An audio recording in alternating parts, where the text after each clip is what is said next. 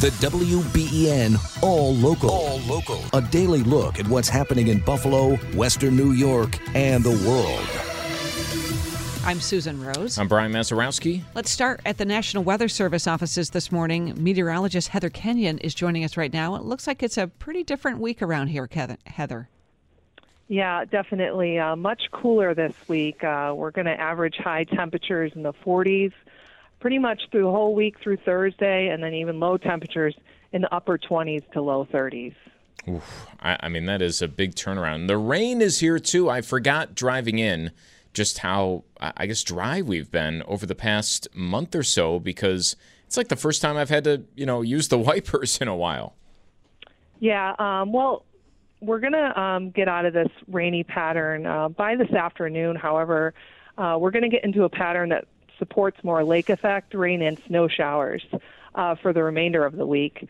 So even though right now it's a widespread, pretty steady rain uh, through the morning commute, it's going to dry out, but then we'll get into more of a showery pattern. All right, when you mentioned lake effect rain and snow showers, who's going to see snow? Yeah, so for the snow showers, they're likely going to be at night uh, when temperatures get below freezing, and mainly for the higher terrain uh, south of Buffalo.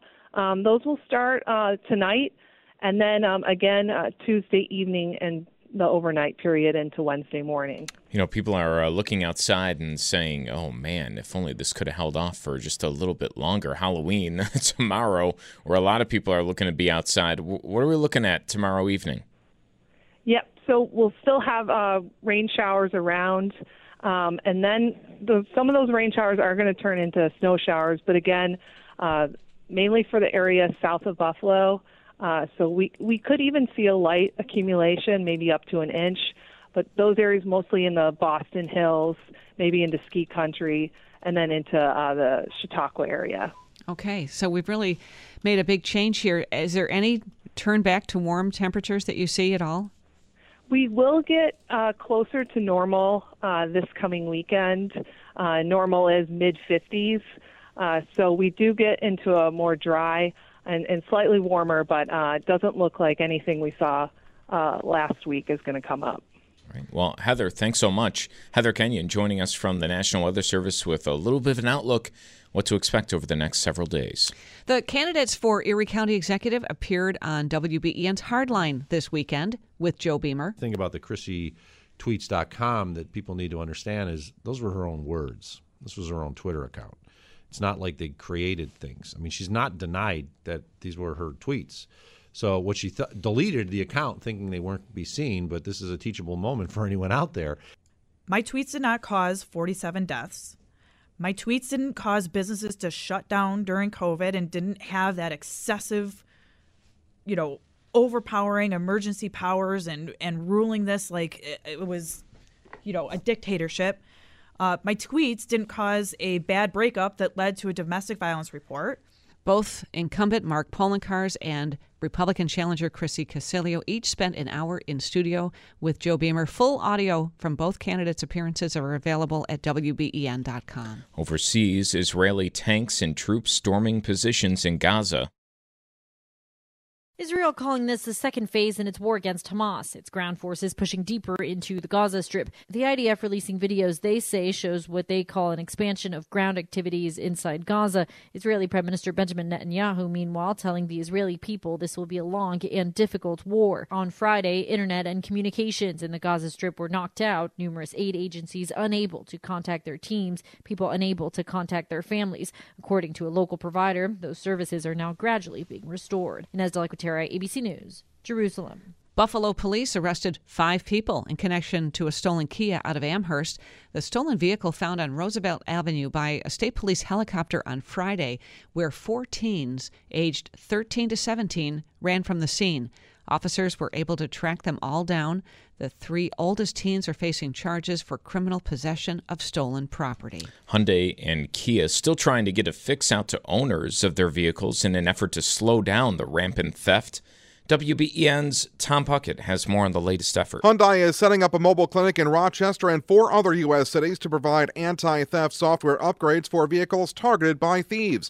The car coach, Lauren Fix, says Hyundai is doing the right thing. The right thing to do is what Hyundai is doing is getting in front of the problem as quick as they can As soon as they were aware of it, they even spoke with TikTok and having them take that down on how to steal these cars. Fix says the company is doing its best to stand behind the problem. Are cars still being stolen? Captain Brian Coons of Cheektowaga Police. More Kias being stolen than Hyundai's, but I mean both both those vehicle makes are still way up there as far as uh, vehicles being stolen. In Amherst, not so much, says Police Lieutenant Jonathan Klein. Over the last few months, we've only actually had two incidents involving Kia and Hyundai's. Um, one of them actually happened to be this morning. Um, other than that, we've seen a tremendous downtick in the frequency of that. Have the thefts affected Kia and Hyundai sales? Here Fix's answer online.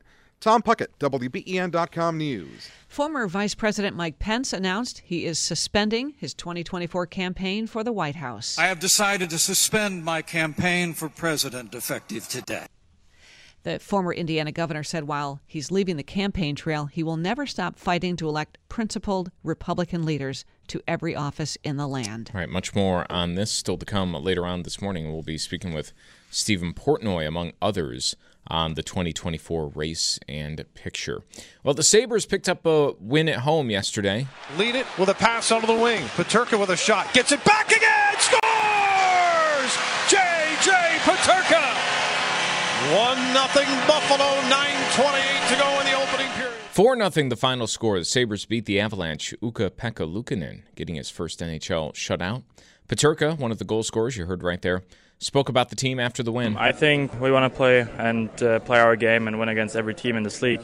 And uh, having uh, that good of a team coming in here and playing, I think, that good of a whole game. I think our PK was outstanding. Uh, everybody was blocking shots for everyone. So I think um, just playing the right way against such a good team uh, gives it a lot of confidence.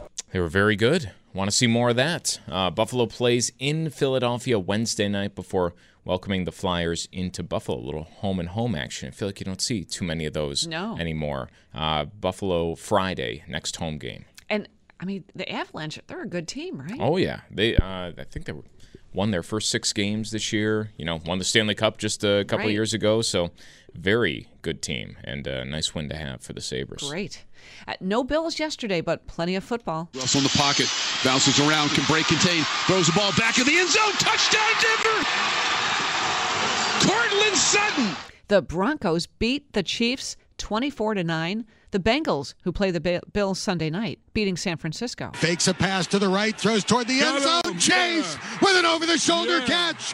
Touchdown! Oh, Bengals! Baby. And he does a backflip in the back of the end zone. 31 17, the final score there. Cincinnati on top. The Bills sit a game behind the Chiefs, Dolphins, Jaguars, and Ravens. I mean, it's there, you know, for all the Bills' struggles. They're right. only one game behind. You think about it.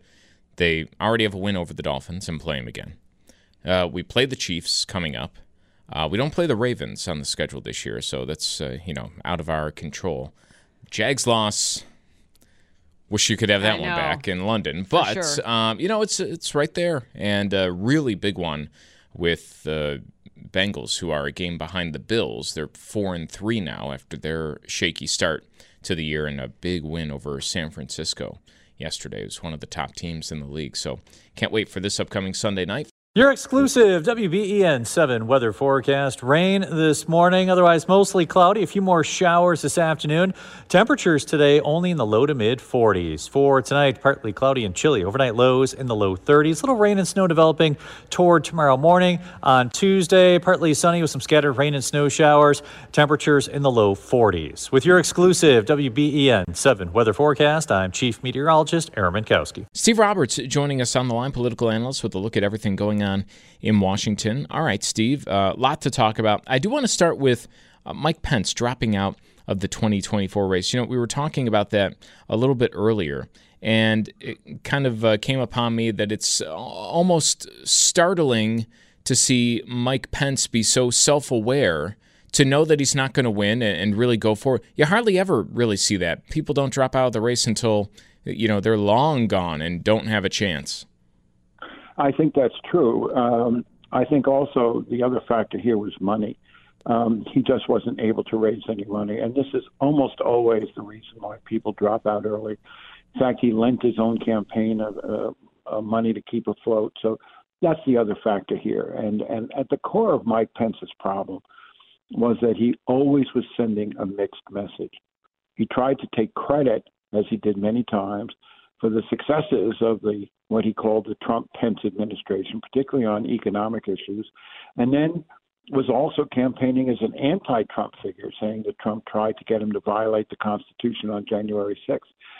And look, it's one of the truisms of, of, of politics is you have to give a consistent message. And at its core, Mike Pence's message was contradictory. He was for Trump and against Trump at the same time, and it just never worked. You know, because of that, he said this weekend, this is not my time. But will it ever be his time simply because no. of President Trump? No, I, I don't think so. And, and and the other factor is that Mike Pence never came across as a particularly inspiring or dynamic leader. He did uh, have a base of support in the evangelical Christian community. He is he's very much part of that community. It's one of the main reasons he was picked by Donald Trump in the first place. Why was he picked as you know a fairly obscure governor of Indiana to run in the first place? It was mainly because he had very strong ties evangelical Christian community, and that turned out to be, frankly, a brilliant move by Donald Trump because here's a guy who was married three times, an avowed sexual predator, never went to church. And evangelical Christians are a very important part of the Republican base. They, you look at the exit polling, 26% of Americans self identify as evangelical or born again Christians, and 80% of them, 80% of them voted for Donald Trump and, and, and Mike Pence in, seven, in, in 2016. And there was only a slight fall off to 76% four years later. So Pence proved to be a very valuable asset to Donald Trump. But Trump, you know, uh, demands total loyalty, total, complete loyalty. And as loyal as Pence was to Trump, um, you know, the fact that he decided on January 6th to actually listen to the Constitution and defy Trump, that meant in, to Trump and Trump supporters, he was a heretic, and he could never, uh, never overcome that. Well, on to uh, something else we've been talking about over the past few weeks, and uh, now it appears to be resolved. And the House has a new speaker and will go forward. Mike Johnson of Louisiana. Steve, we were talking with a Republican congressman last week who said Mike Johnson was the right pick because, well, not a lot of people know who Mike Johnson is, and he doesn't have a lot of enemies. He's not one of these talking heads who is, you know, going to get people riled up on one side or the other. He's someone that kind of allows Congress to go about its business right now. How are you seeing Mike Johnson in this role? Well, I think you said something critical, which is one of the reasons why he won the speakership and why he has at least a possibility of uh, surviving in the near term is he has very few enemies. Um, and uh, Kevin McCarthy, the former speaker, had a lot of enemies, and others who, uh, you know, Jim Jordan, who tried to win the speakership, had a lot of enemies among um, more pragmatic Republicans, including many from New York, who were critical in blocking him. Tom Emmer, who was, you know, the speaker designate for four hours, he had a lot of enemies because he had actually voted uh, with McCarthy to keep the government open. Now the question facing uh, Johnson is. Does he side with the most conservative base, where he's been part of for a long time? Or as Speaker, does he take a different view of his responsibilities? Does he he's made all the right noises by saying, I'm here to govern. And the Republican Party has been split right down the middle uh, between two wings. The the wing that really is against everything and the wing that says, well, we have a responsibility as the majority to govern, and if we're going to govern, we have to make compromises. And that's exactly what Kevin McCarthy did in working with Democrats to pass a, an increase in the debt ceiling earlier this year when America's economic reputation was in peril. He he worked with Democrats to pass uh, a bill to keep the government open, and that's what did him in because he deigned, he dared to actually work with the other party. Well, the other party runs the Senate and runs the White House, and Republicans have a margin of only four votes in the House. And the only way, the only way anything's ever going to get done in Washington is through bipartisan compromise, period. So, what does Johnson do? Does he redefine himself? Does he say, as Speaker, I need to be part of the governing process, the governing majority, which involves compromise? or do I stay with the conservative wing of the party, the hard right conservative wing of the party?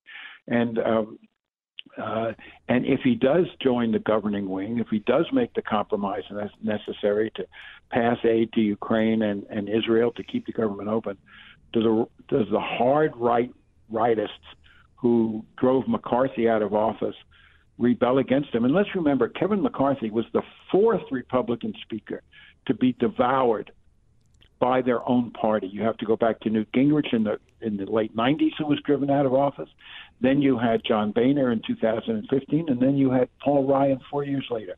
So McCarthy was the fourth speaker to be victim of the Republican Civil War, and it's fascinating to see how Johnson survives that. All right. Well, now he's faced with this: the president wants Israel and Ukraine aid voted on together. Johnson has indicated he wants to move the packages separately. What's the big deal? And he, well, he's going to he, he's they're going to the House is going to deal with that uh, Israel aid package. I'm sure with huge bipartisan majorities on Thursday. Um, now the, the question is Ukraine, and um, Johnson has voted against Ukraine aid in the past, but he's also said on Sean Hannity the other day, we can't let Putin win. So um, I think in the end he will uh, agree to move a Ukraine package. But what we're seeing here in the Republican ranks is much more than just a battle over money. We're really seeing a, a profound difference in the view of America's role in the world. When Joe Biden came back from the Middle East, he made that speech from the Oval Office. He sketched out a very robust view of America's responsibility. He cast Ukraine and Israel together as fights for freedom against uh, uh, anti democratic forces, whether they were Hamas or Putin invading friendly democratic countries. And a number of commentators, including a lot of Republicans, said the, the president that Joe Biden sounded most like was Ronald Reagan, who talked about a very robust America responsibility around the world. Um, and what you're seeing is that view of, of, of the world, the Reagan view, which is embraced by Mitch McConnell, the Republican leader in the Senate, um, that casts very directly against Donald Trump's view of the world, which is a much more isolationist, much more America first, much more inward looking view. And he was president, he trashed um, our relationships with NATO and other international allies. Um, and uh, so the fight over, particularly over money for Ukraine, it's not just about the money, it's not just about Ukraine fatigue. It's about a much larger question of what is America's role in the world. The Biden view is much more a Reaganist view, and the Trump view is a much more narrow, limited America, inward looking view. Steve, thank you. Steve Roberts, political analyst, with us here on WBEN. That's the WBEN All Local. All new episodes are made available each weekday morning, produced by the award winning WBEN Newsroom.